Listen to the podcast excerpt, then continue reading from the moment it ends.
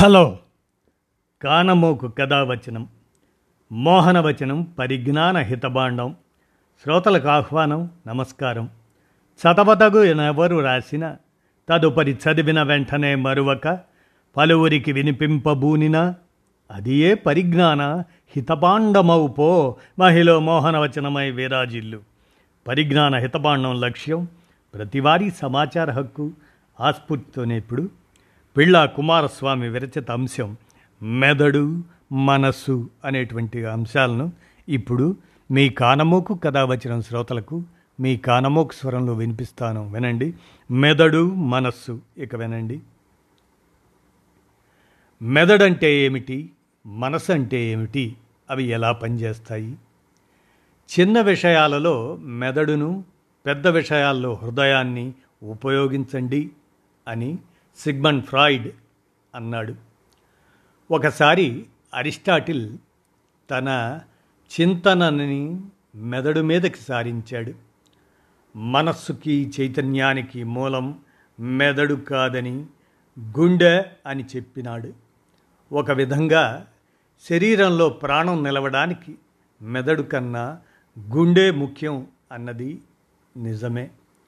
కానీ మన ఆలోచనలకి, అనుభూతికి ఆధారం మెదడే.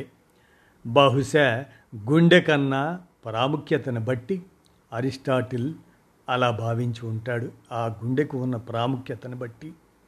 ఇలా ప్రాచీన గ్రీకు తాత్వికులు మెదడుపై గందరగోళ వ్యాఖ్యానాలు చేస్తున్న పరిస్థితిలో మెదడుకు సంబంధించి కాస్త స్పష్టత తెచ్చినవాడు గాలెన్.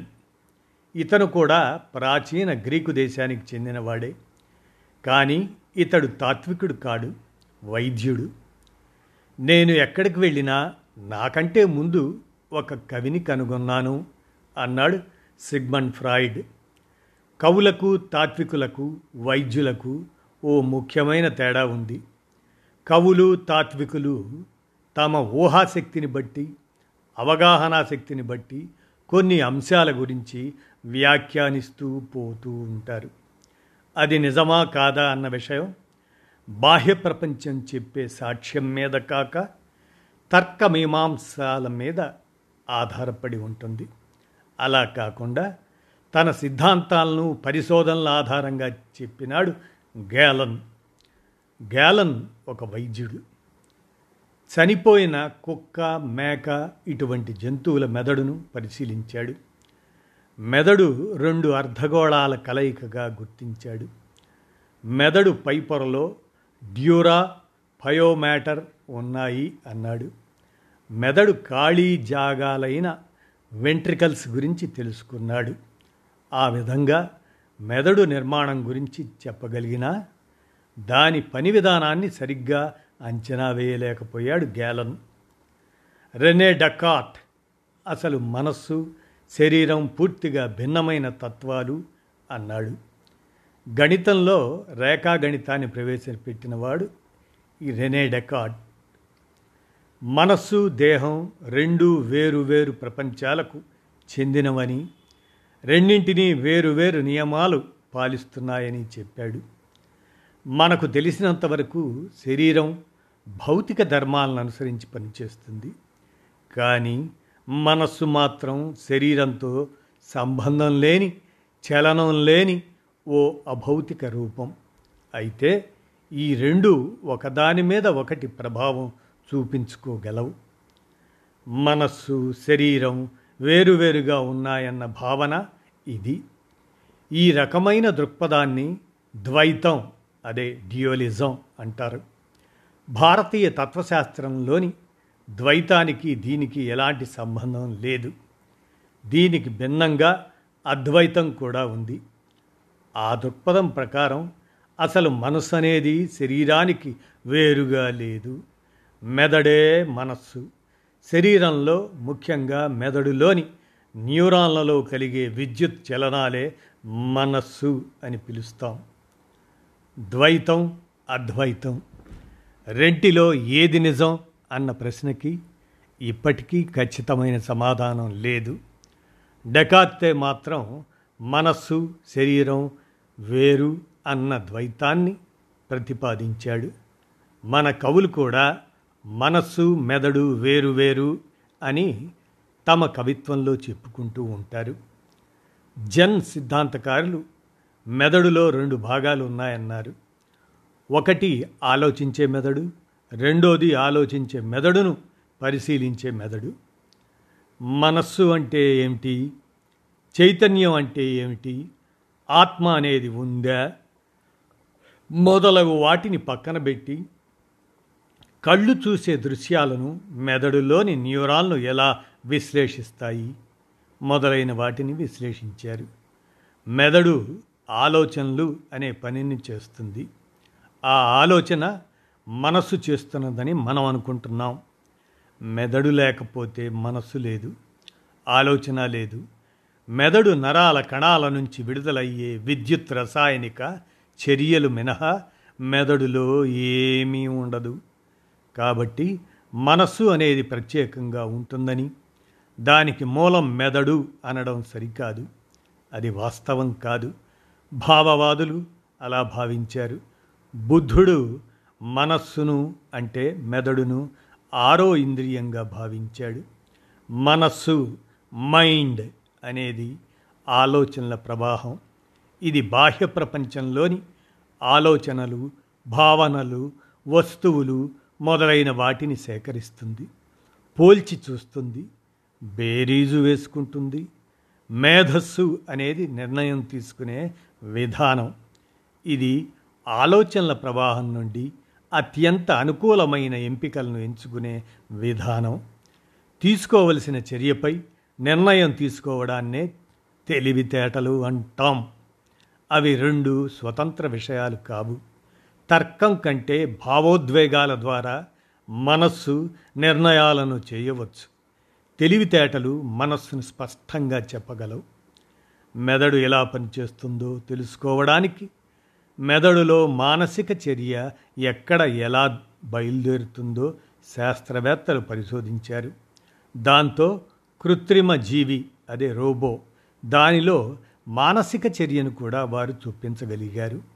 అందువల్ల జీవము, మనస్సు అనేవి పదార్థ ప్రవృత్తిలో బయటపడే లక్షణాలు మాత్రమే, అంతేగాని పదార్థం లేకుండా వాటికి విడిగా ప్రత్యేక అస్తిత్వం లేదు. అనేక ముఖ్యమైన పనులకు మెదడు కారణం. దృష్టి, వాసన, రుచి, వినికిడి మరియు స్పర్శ వాటి యొక్క ఇంద్రియాల ద్వారా మెదడుకు సంకేతాలు అందుతాయి. కళ్ళు, చెవులు, అంగిలి, ముక్కు మరియు చర్మం ద్వారా ప్రసరించే సంకేతాలను మెదడు ద్వారా మనం గ్రహిస్తాం. మెదడు శరీరాన్ని కంట్రోల్ చేస్తుంది. మనం నిద్రిస్తున్నప్పుడు కూడా మనం చేసే ప్రతిదానిని నియంత్రిస్తుంది. పెద్ద బూడిద రంగు ముడతలు గల స్పాంజిలాగా కనిపించే పదార్థమే మెదడు. మెదడు కలిసి పనిచేసే ఐదు భాగాలను కలిగి ఉంది. అవి ఒకటి సెరెబ్రం, రెండు చిన్న మెదడు సెరిబెల్లం, మూడు మెదడు కాండం, నాలుగు పిట్యూటరీ గ్రంథి, ఐదు హైపోథాలమస్. ఇక సెరెబ్రం, మెదడులోని అతిపెద్ద భాగం సెరెబ్రం. సెరెబ్రం అనేది మెదడులోని ఆలోచన భాగం. ఇది మీ కండరాలను నియంత్రిస్తుంది. మీరు కోరుకున్నప్పుడు కదిలేవి. కాబట్టి డ్యాన్స్ చేయడానికి లేదా బంతిని తన్నడానికి ఈ సెరెబ్రం అవసరం. గణిత సమస్యలను పరిష్కరించడానికి, వీడియో గేమ్ను గుర్తించడానికి, చిత్రాన్ని గీయడానికి ఈ సెరెబ్రం అవసరం. జ్ఞాపక శక్తి సెరెబ్రంలో ఉంటుంది. స్వల్పకాలిక జ్ఞాపక శక్తి, అదే గత రాత్రి ఏ భోజనం తిన్నది లాంటివి. దీర్ఘకాలిక జ్ఞాపక శక్తి, నిరుడు వేసవిలో మీరు ప్రయాణించిన ప్రాంతం పేరు, మీరు సినిమాకు వెళ్తున్నందున ఇప్పుడే వంట చేయటం మంచిదని మీరు గుర్తించినప్పుడు మీకు సహకరించేది ఈ సెరెబ్రం. సెరెబ్రం రెండు భాగాలను కలిగి ఉంటుంది. ఒకటి తలకు ఇరువైపులా ఉంటుంది. సంగీతం, రంగులు, ఆకారాలు వంటి ఊహాత్మక విషయాల గురించి ఆలోచించడంలో సగభాగం ఇదే చేస్తుంది. ఎడమ సగం విశ్లేషణాత్మక విషయాల గురించి ఆలోచిస్తుంది. ఇది గణితం, తర్కం, ప్రసంగం ఇలాంటి విషయాల్లో ఇది సహాయం చేస్తుంది.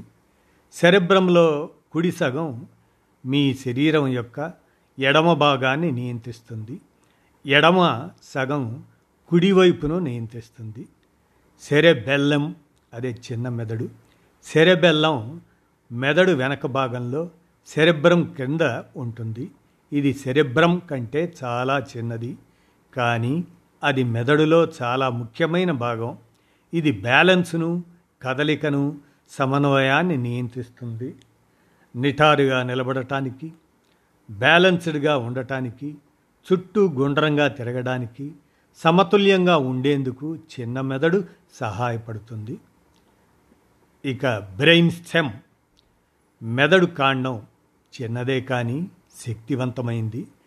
మెదడు కాండం సెరెబ్రం కింద మరియు సెరెబెల్లం ముందు ఉంటుంది. ఇది మెదడులోని మిగిలిన భాగాలను వెన్నుపాముతో మెడ వెనక భాగంలో కలుపుతుంది. ఇది గాలి పీల్చడం, ఆహారాన్ని జీర్ణం చేయటం, రక్త ప్రసరణ వంటి అవసరమైన విధులకు మెదడు కాండం బాధ్యత వహిస్తుంది.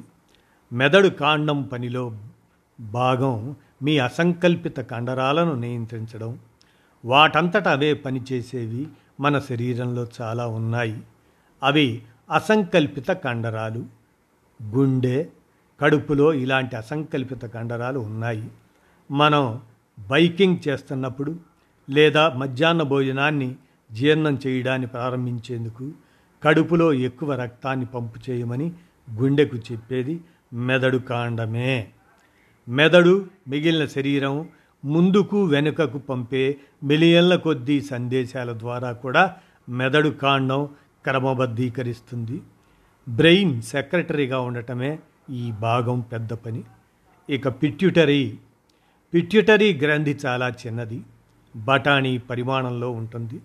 శరీరంలో హార్మోన్లను ఉత్పత్తి చేయటం, విడుదల చేయటం దీని పని.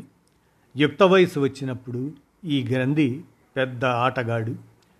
పిట్యూటరీ గ్రంథి ద్వారా విడుదలయ్యే హార్మోన్ల వల్ల బాలురు పురుషులుగా, బాలికలు మహిళలుగా మారడం వల్ల శరీరాలు పెద్ద మార్పులకు గురవుతాయి. ఈ చిన్న గ్రంథి శరీరంలోని చక్కెరను, నీటి పరిమాణాన్ని నియంత్రించే అనేక ఇతర హార్మోన్లతో కూడా కలిసి పనిచేస్తుంది. ఇక హైపోథాలమస్ హైపోథాలమస్ అనేది మెదడు లోపలి థర్మోస్టాట్, ఏసీ లాగానమాట, అలాంటిది. హైపోథాలమస్కి శరీర ఉష్ణోగ్రత ఎలా ఉండాలో తెలుసు. సుమారు తొంభై ఎనిమిది పాయింట్ ఆరు ఫారెన్ హీటు లేదా ముప్పై ఏడు సెంటీగ్రేడ్లు ఇలా శరీరం చాలా వేడిగా ఉంటే హైపోథాలమస్ చెమట పట్టేలా చేస్తుంది. చాలా చల్లగా ఉంటే హైపోథాలమస్ వణుకు పుట్టేలా చేస్తుంది. వణుకు, చెమటలు రెండూ కావలసినంత శరీర ఉష్ణోగ్రతను తిరిగి పొందడానికి చేసే ప్రయత్నాలు. మెదడులోని సెరెబ్రంలో నాలుగు భాగాలు ఉన్నాయి. అవేంటంటే ఫ్రాంటల్. ఈ ఫ్రాంటల్ నుదురు వెనకాలే ఉండే మెదడు భాగం. ఇది ఈ భాగంలో కణతుల వంటివి పెరిగితే భావోద్వేగపరమైన సమస్యలు ఎక్కువ. కణతులు పైవైపున ఉంటే మానసిక కుంగుబాటు వంటి సమస్యలు ఎక్కువ. అదే కింది వైపు ఉంటే తిట్టడం, కొట్టడం వంటి ఉద్రేకపూరిత ప్రవర్తనలు ఎక్కువ. అలాగే వెనక వైపున వస్తే శరీర భాగాల కదలికలు ప్రభావితమవుతాయి. ఇక పెరైటర్ అనేది, ఇది దాదాపు నడినెత్తిన ఉంటుంది. వినికిడికి, జ్ఞాపకాలకు, దృశ్య రూప జ్ఞాపకాలకు, ముఖ్యంగా మాటలకు, సంభాషణలకు కీలక ప్రాంతం ఇది. టెంపోరల్, ఇది చెవిపై భాగాన ఉండే భాగం. సాధారణ స్పర్శలతో పాటు నొప్పి, వేడి, చల్లదనం ఇటువంటివన్నీ మనకు తెలియజెప్పే భాగాలు అవే. భాష, అంకెలు, లెక్కలు, గణకాలన్నిటికి కూడా ఇవే కీలకం. అలాగే మనం ఎక్కడున్నాం, మన చుట్టూ ఏవి ఎక్కడ ఉంటుంటాయి అన్న పరిసర స్పృహకు కూడా ఇదే కారణం. టెంపోరల్. ఈ అన్ని పరిసర స్పృహకు కూడా ఇదే కారణం. ఈ భాగంలో కణుతుల వంటివి పెరిగి ఇది దెబ్బతింటే మనం ఇంటికి వెళ్ళడం, ఇంట్లో ఏ గది ఎక్కడుందో తెలియటం కూడా కష్టం కావచ్చు. ఆక్సిపిటల్ తల వెనుక దిగువ భాగాన ఉంటుంది. పరిమాణంలో చిన్నదైన కంటి చూపునకు కీలకమైన ప్రాంతం. ఈ ప్రాంతంలో ఏదైనా కణితి పెరిగితే చూపు సమస్యలు తలెత్తుతాయి. పదార్థం, మనసు అనే రెండు భాగాలుగా ఆధునిక విజ్ఞాన శాస్త్రం ఆమోదించదు. భౌతిక వాస్తవికత ఆమోదించదు. జీవ నిర్జీవ పదార్థాల మధ్య విభజన రేఖ ఎన్నడో చిరిగిపోయింది. జీవ పదార్థానికి నిర్జీవ పదార్థం కంటే భిన్నమైన అస్తిత్వాన్ని కట్టబెట్టడానికి భావవాదులు చేసిన ప్రయత్నాన్ని రెండున్నర వేల సంవత్సరాల నాడే చారువాకులు మట్టి కరిపించారు.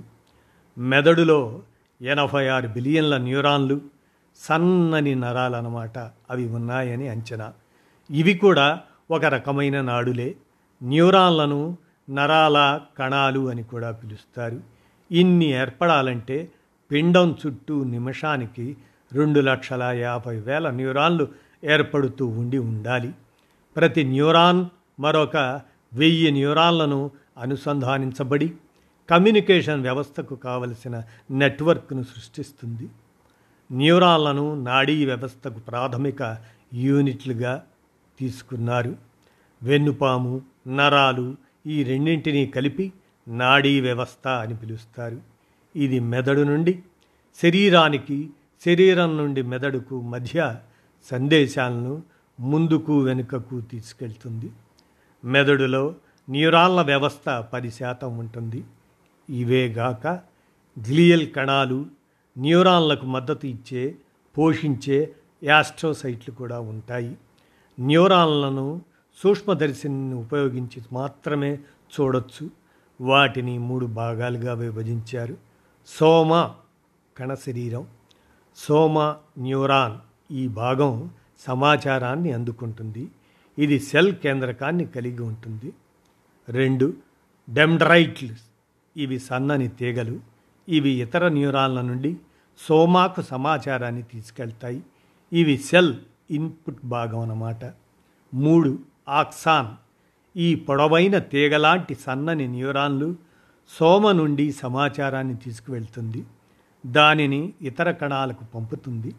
ఇది సెల్ యొక్క అవుట్పుట్ భాగం అన్నమాట. ఇది సాధారణంగా ఇతర న్యూరాన్ల డెండ్రైట్లకు అనుసంధానించే సినాప్సిస్, న్యూరాన్ల జంక్షన్ అన్నమాట. దాని దగ్గర ముగుస్తుంది. న్యూరాన్లలో రకాలు ఉన్నాయి. ఎఫరెంట్ న్యూరాన్ల కేంద్ర నాడీ వ్యవస్థ మెదడు మరియు వెన్నుపాము నుండి సందేశాలను తీసుకొని వాటిని శరీరంలోని ఇతర భాగాల్లోని కణాలకు అందజేస్తాయి. అఫరెంట్ న్యూరాన్లు శరీరంలోని ఇతర భాగాల నుండి సందేశాలను తీసుకొని వాటిని కేంద్ర నాడీ వ్యవస్థకు సిఎన్ఎస్ దానికి అందిస్తాయి. ఇంటర్ న్యూరాన్లు సిఎన్ఎస్లోని న్యూరాన్ల మధ్య రిలే సందేశాన్ని ఇస్తాయి.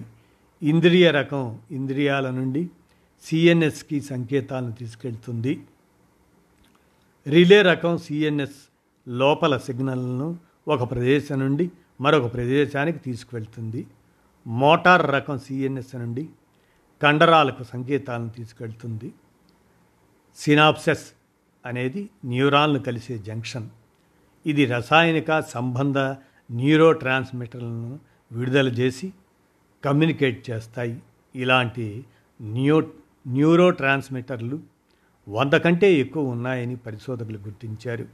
వీటిలో అత్యంత సాధారణమైనవి glutamate, acetylcholine, glycine, norepinephrine, serotonin, dopamine, gamma aminobutyric acid, GABA.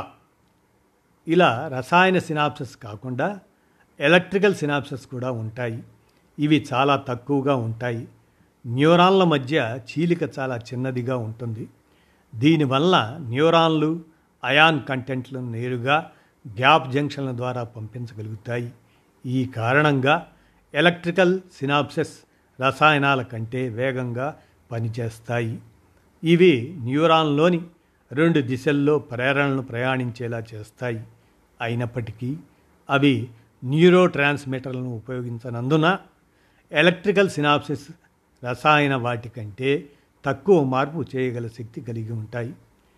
మనిషి ప్రవర్తన మెదడు పనిచేసే విధానాన్ని బట్టి ఉంటుంది. మెదడు చక్కగా పనిచేయాలంటే దానికి తగిన పోషకాలు ఇవ్వాలి. ప్రధానంగా మెదడు చక్కగా పనిచేయటానికి కాల్షియం, ఒమేగా త్రీ ఫ్యాటీ ఆమ్లాలు, ఆకుకూరలు, ప్రోబయాటిక్ ఆహారం అధికంగా తీసుకోవాలి. ఫ్రాయిడ్ ప్రకారం మెదడు ప్రపంచంలోని విషయాలను, దృశ్యాలను, భావాలను, ఉద్వేగాలను మూడు రకాలుగా నిలవంచుకుంటుంది. ఒకటి చేతన, రెండోది ఉపచేతన, సుప్తచేతన అంటాం, మూడోది అపస్మారకం. చేతన మనస్సు, ఇది మనకు తెలిసిన ఆలోచనలు, జ్ఞాపకాలు, భావాలు, కోరికలు అన్నింటినీ కలిగి ఉంటుంది. ఇది మన మానసిక ప్రాసెసింగ్కు సంబంధించిన అంశం. మనం హేతుబద్ధంగా ఆలోచించవచ్చు, మాట్లాడవచ్చు. ఇది మన జ్ఞాపక శక్తిని కూడా కలిగి ఉంటుంది. ఇది ఎల్లప్పుడూ స్పృహలో భాగం కాదు, కానీ సులభంగా తిరిగి పొందవచ్చు, అవగాహనలోకి తీసుకురావచ్చు. ఇక ఉపచేతన, సుప్తచేతన అని కూడా అంటాం దీన్నే. చిన్నప్పటి నుంచి ఏర్పడిన అనేక భావాలు, భయం, కోపం, బాధ, సుఖం ఇలాంటి అనేక ఉద్వేగాలు అన్నీ సుప్తచేతల్లో ఉంటాయి. ఎప్పుడైతే దానికి సంబంధించిన సంఘటనలు కానీ, చర్చ కానీ వస్తే అవి గుర్తుకు వచ్చి తిరిగి చేతనలోకి వస్తాయి. అపస్మారక మనస్సు, ఇది ఒక జ్ఞాపకాల రిజర్వాయర్. చాలా విషయాలు ఆమోదయోగ్యం కానివి, అసహ్యకరమైనవి, అంటే నొప్పి, ఆందోళన లేదా సంఘర్షణ, ఇటువంటి భావాలు అపస్మారకంలో ఉంటాయి. మానవ ప్రవర్తనకు ఈ అపస్మారకమే మూలమైంది. ఈ అపస్మారకం ఐడ్ మరియు సూపర్ యుగో అనే రెండు భాగాలుగా విభజించబడింది. ఐడి అంటే ప్రవృత్తులు, సూపర్ యుగో అంటే మనస్సాక్షి. ఫ్రాయ్ ఫ్రాయిడ్ ప్రకారం అపస్మారక మనసులో అణిచివేయబడిన భావాలు, దాచిన జ్ఞాపకాలు, అలవాట్లు, ఆలోచనలు, కోరికలు, ప్రతిచర్యలు ఉంటాయి. చిన్నతనంలో వివిధ దశల్లో నేర్చుకోవడంలో వైఫల్యం చెందితే యుక్త వయసులో ప్రతికూల ప్రవర్తనకు దారితీస్తుందని ఫ్రాయిడ్ భావించాడు. సిగ్మండ్ ఫ్రాయిడ్ ప్రకారం మానవ ప్రవర్తన అపస్మారక జ్ఞాపకాలు, ఆలోచనలు, కోరికల ద్వారా ప్రభావితమవుతుందని పేర్కొన్నాడు అని అంటూ పిళ్ళా కుమారస్వామి గారు మెదడు, మనస్సు అనేటువంటి అంశాన్ని విరచించిన దానిని మీ కానమోకు కథావచనం శ్రోతలకు మీ కానమోకు స్వరంలో వినిపించాను. విన్నారుగా, ధన్యవాదాలు.